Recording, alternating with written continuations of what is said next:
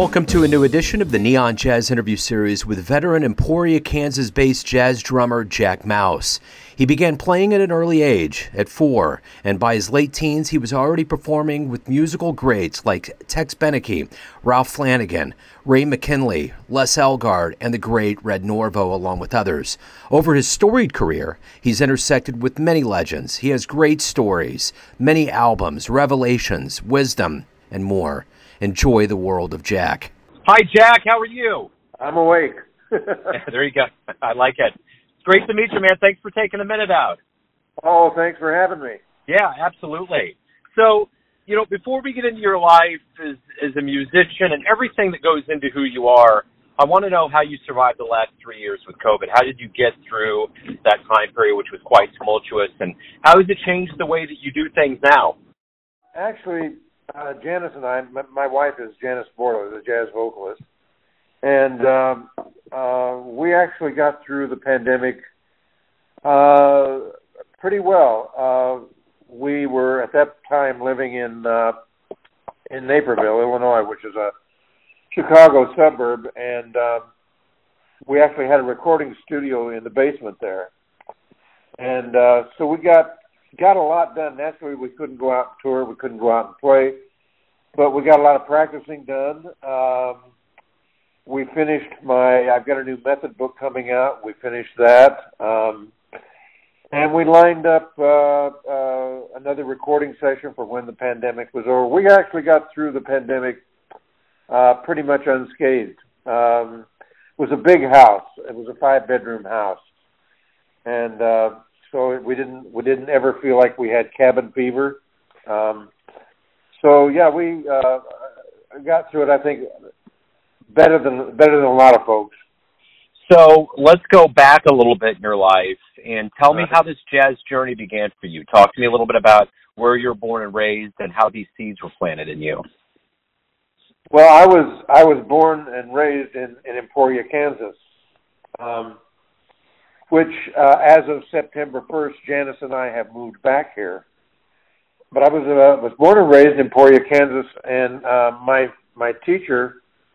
I started playing when I was four, and my teacher was the great drummer uh, Roy Burns, who um, just passed uh, uh, passed on a few years ago. He uh, uh, retired from playing. Uh, he was the founder of the finger control method of playing. He was one of the very first drum clinicians, uh, and he uh, uh, ended up founding the Aquarian Drumhead Company. And uh, so Roy kind of looked after me from the time I was four years old until he passed. Um, but I studied with him. He was 11 years older than I was. Um, and studied with him and uh, uh, went to the College of Emporia, which was uh, at that time it was a private school and it had an incredible music department. In fact, it hosted the first collegiate jazz festival um, in Kansas, and uh, uh, they would bring guest artists in, and they brought uh, Buddy Morrow in one year and Buddy ended up hiring me before I got out of college.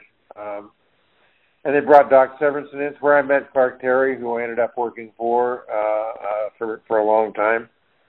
Uh, and I stayed there until um, uh, 1969. The, the, the Vietnam was was uh, in in progress at that time, and I needed to get into to the service, so I ended up uh, going to auditioning at the Air Force Academy in Colorado Springs and spent uh, four years as a uh, as a drum set soloist with the Falconaires there, which and it was a great band. Uh, those um, the, the military bands during Vietnam were incredible.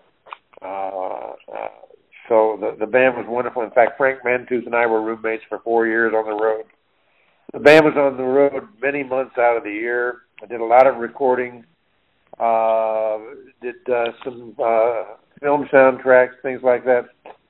Um, and when I got out uh, of the service, um, I um, actually went to LA for a very short time. Uh, and I had worked for Peanuts Hucko um, uh, actually before I, I got out of college, and um, Peanuts uh, at that time in 1967, 68 owned a club in Denver called the Navarre Club, um, the jazz club right across the street from the Brown Palace Hotel, and uh, came through Denver with Buddy's band, and Buddy took me in to to meet Peanuts, and Red Norvo was the vibist, and uh, uh, it was an amazing uh, uh, quintet there. Uh, Morey Feld was the drummer, and uh, uh, Buddy asked Peanuts if I could sit in, and I sat in. And a few months later, uh, Morey Feld needed to take some time off, so Peanuts called me, and I drove out to Denver, and, and that happened two or three times actually.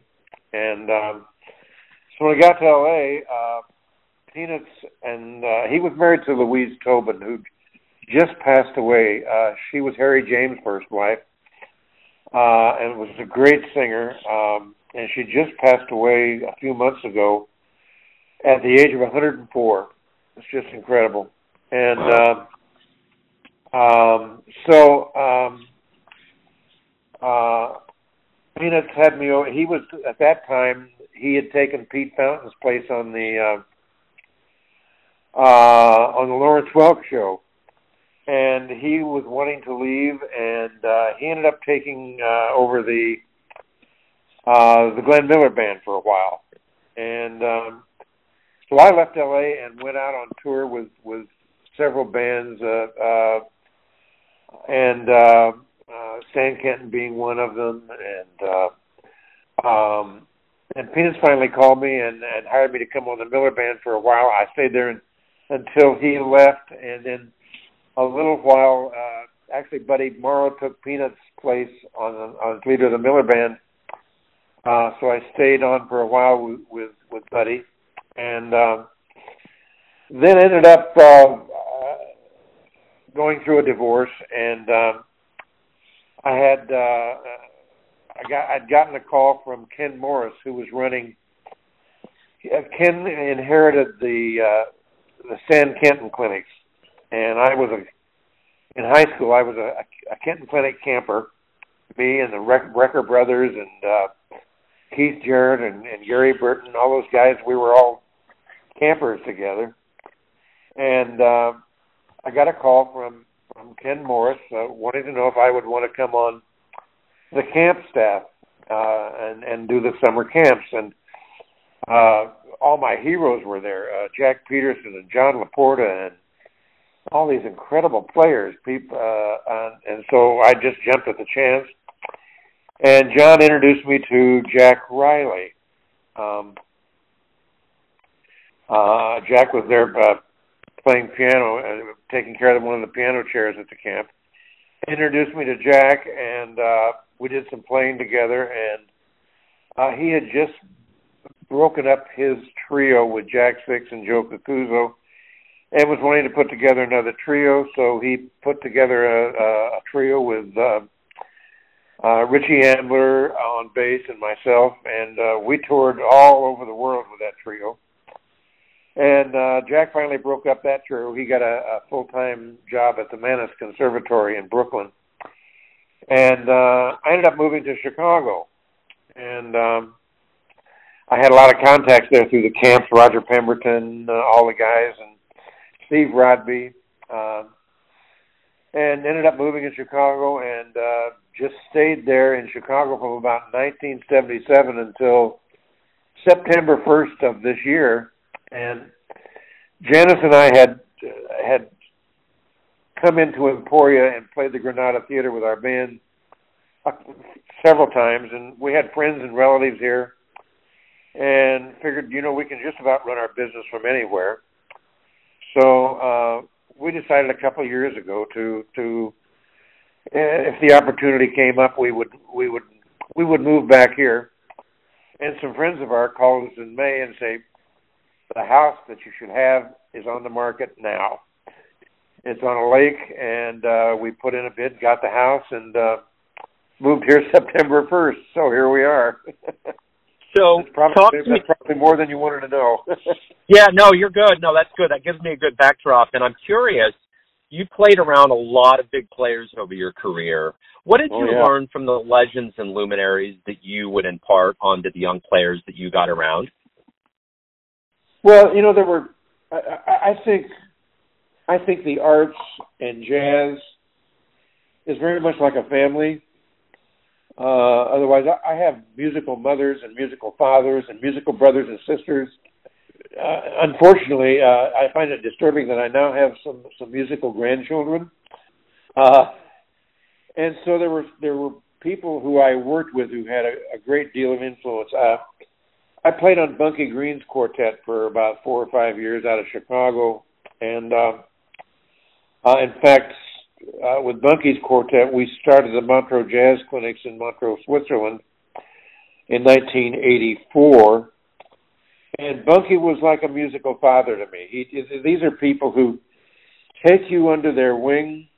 They they don't just they they they sort of adopt you and you become a part of their bloodline, uh, their musical bloodline, and they entrust you with that bloodline, and they expect you to to protect the nobility of that of that bloodline by handling yourself correctly, uh, uh, behaving as a, as a responsible artist. John Laporta, another musical father of mine. Uh, uh, Jack Petersen, the great jazz guitarist, another musical father. Uh, Clark was Clark. I, I I I had a lot of respect for and and, and loved playing with him. Um, it was a little bit different relationship. It was more of a of a uh, uh, he he. Uh, wow, I guess Clark would be like an uncle, you know. Uh, so uh, those are people that that Roy Burns naturally. Roy Burns taught me how to be in this business. All these guys taught me how to be in this business and opened doors for me. And um, uh, and actually, uh, Bunky and John Laporta both played with Charles Mingus. And so I think I have Mingus in my bloodline. He's like the grandfather I never met but I absorbed Mingus's music through through uh, uh, Bunky and and through John Laporta. Um, so you know these are guys that uh, they all encouraged me to to play to to to let me play. They they encouraged me or let me play the way I wanted to play and uh, didn't really dictate to me how to play, um, but uh, encouraged me to interpret the music the way I actually felt it.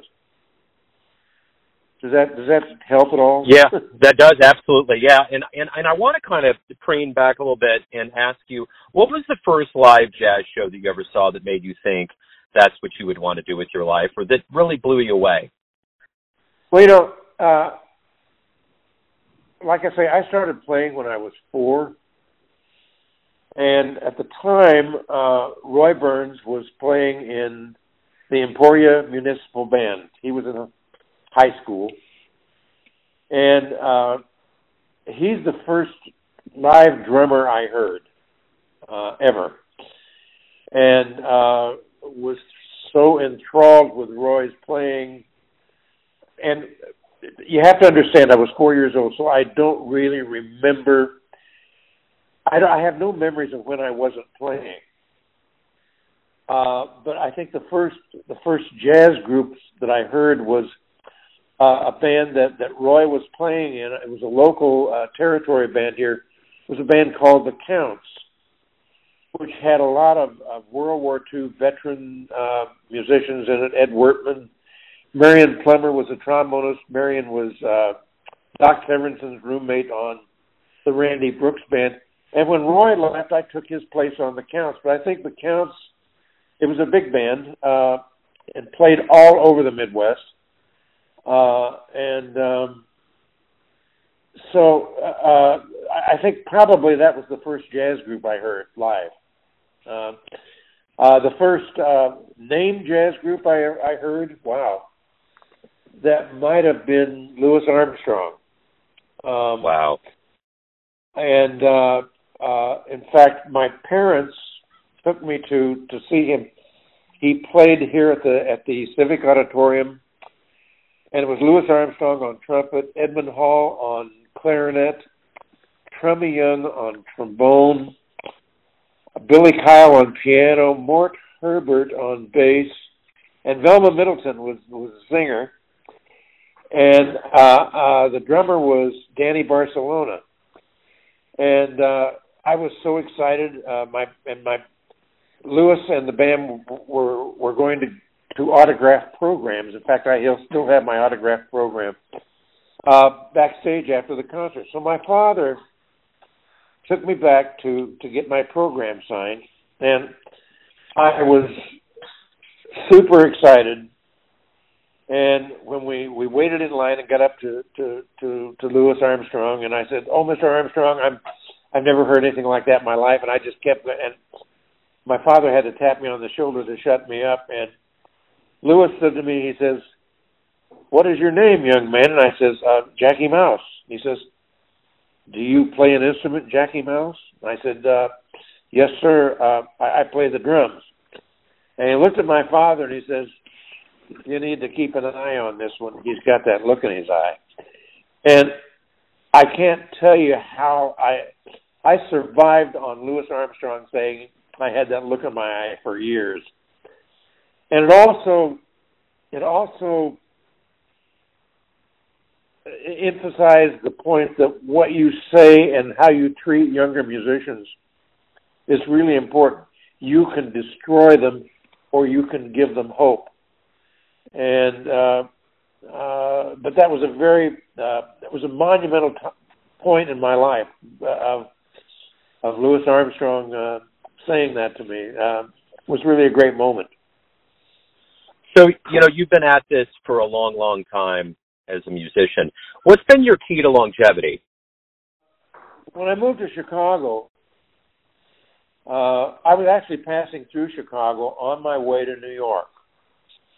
And I called Steve Rodby, who, this was before he was with Pat Metheny. I called Steve Rodby. He was living in Evanston.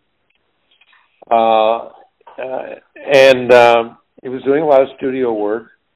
And I called Steve and I said, Steve, um, in the meantime, I'm sorry, I'm going to need to back up. Roger Pemberton had called me and said, I hear you're moving to New York. And I said, Yeah, Roger, I am. He says, Are you going to come through Chicago?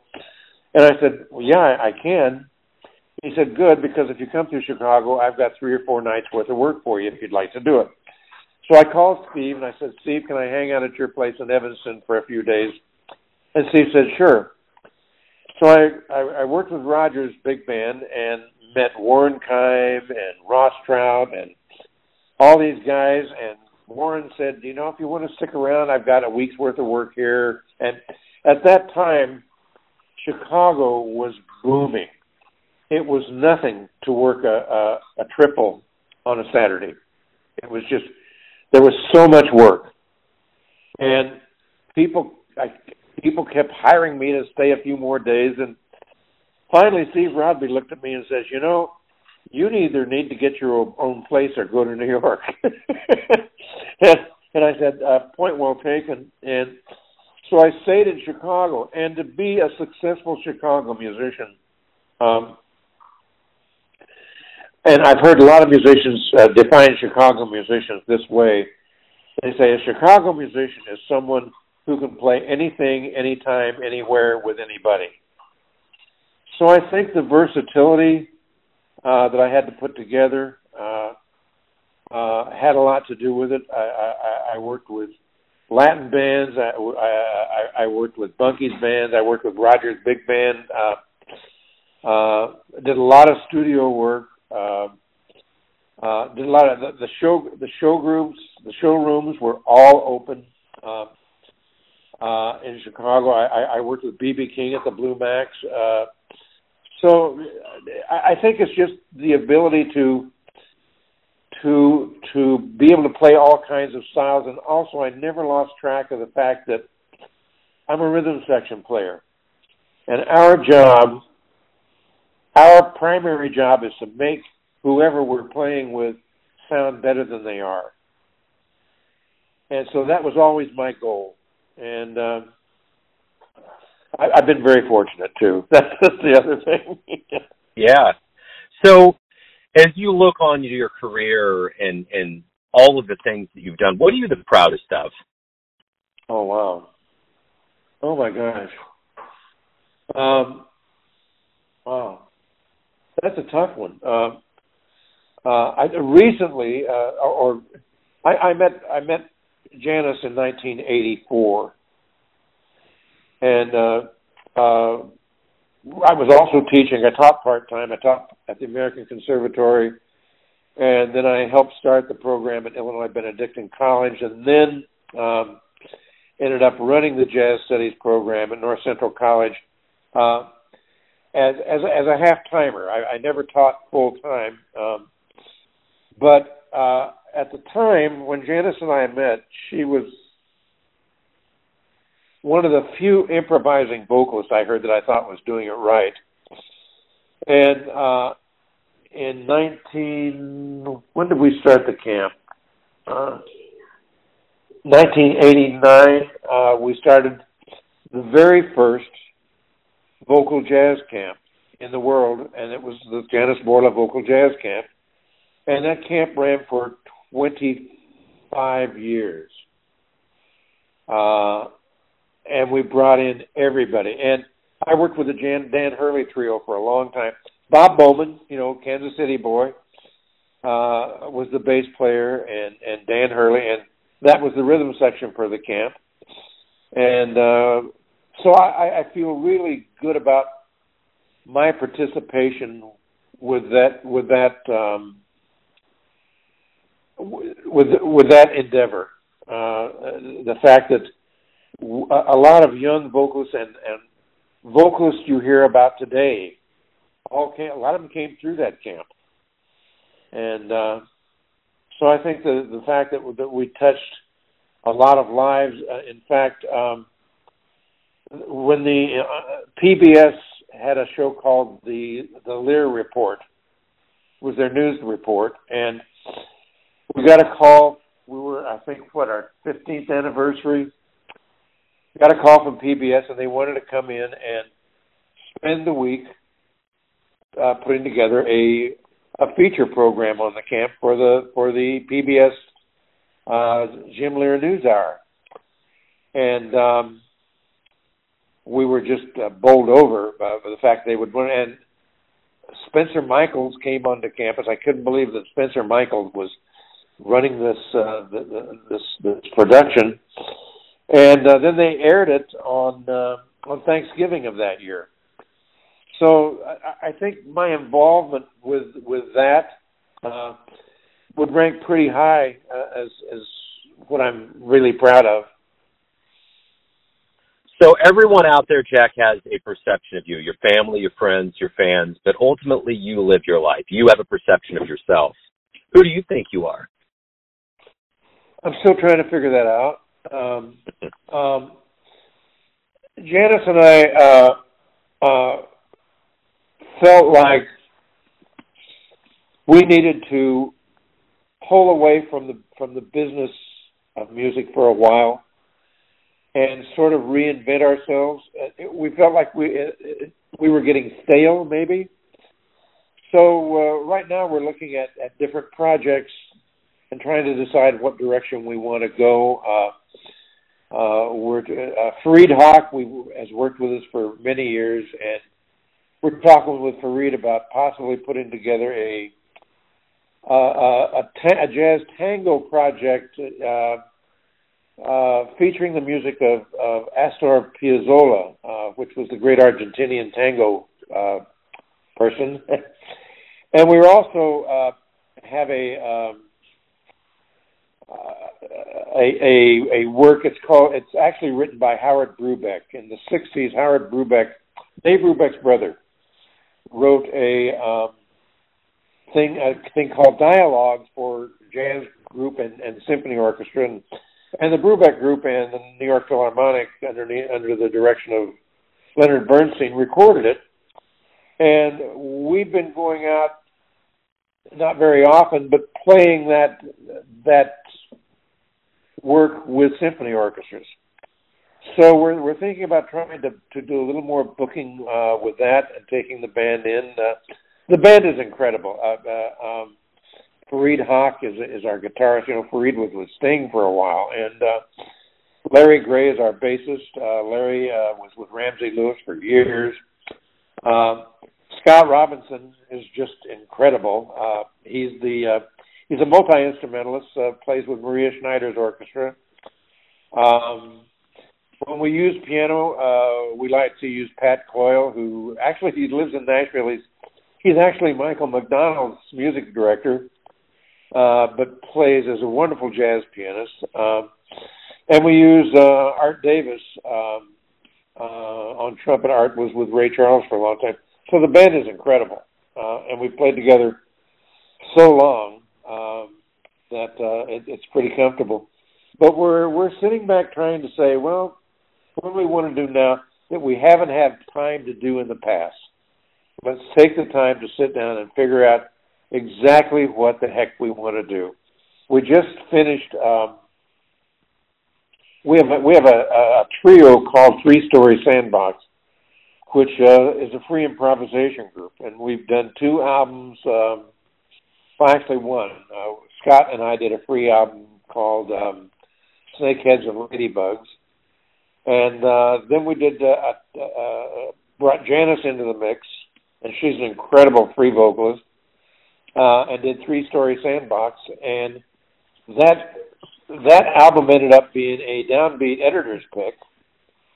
And in April, uh, we uh, recorded a Three Story Sandbox uh, recording with um, Mark Feldman, who uh, people will know Mark because he was on uh, most of John Abercrombie's last albums before John passed away. So we're in the process of getting that ready to release. Uh, as we we we feel like we need to explore the free music market a little better. So it's a matter of sitting down and saying, what do we want to do next? Wonderful, Jack. If anyone wants to pick up your music, learn more about you, anything related to your world, is jackmouse.com the right place to go? Oh, absolutely. Uh, in fact, we're we're in the process of adding a bunch of things to the uh, to the uh, website, but uh, that's the place to go. Or you can go to actually to to Janice's website, janiceborla.com, and uh, I'm on a lot of uh, I'm all over her website too. So uh, that's that's really the place to go to uh, get a little more bio info, that kind of thing. Wonderful. Hey, Jack, this has been great. I'm so glad that Kevin led us together. It's wonderful to tap into your wealth of jazz knowledge and wisdom. Thank you for taking time out today. I really appreciate oh, it. Absolutely. Good uh, awfully good to meet you, Joe, and I appreciate the opportunity. Thanks for listening and tuning in to another Neon Jazz interview, where we give you a bit of insight into the finest players and minds in Emporia, Kansas, Kansas City, Missouri, and spots all over the world, giving fans all that jazz. Thanks to Jack for his time, energy, and cool. You can find Neon Jazz archived interviews at Apple Podcast or Spotify and subscribe to us on YouTube. For all things Neon Jazz, go to the neonjazz.blogspot.com. Until next time, enjoy the jazz, my friends. Neon Jazz.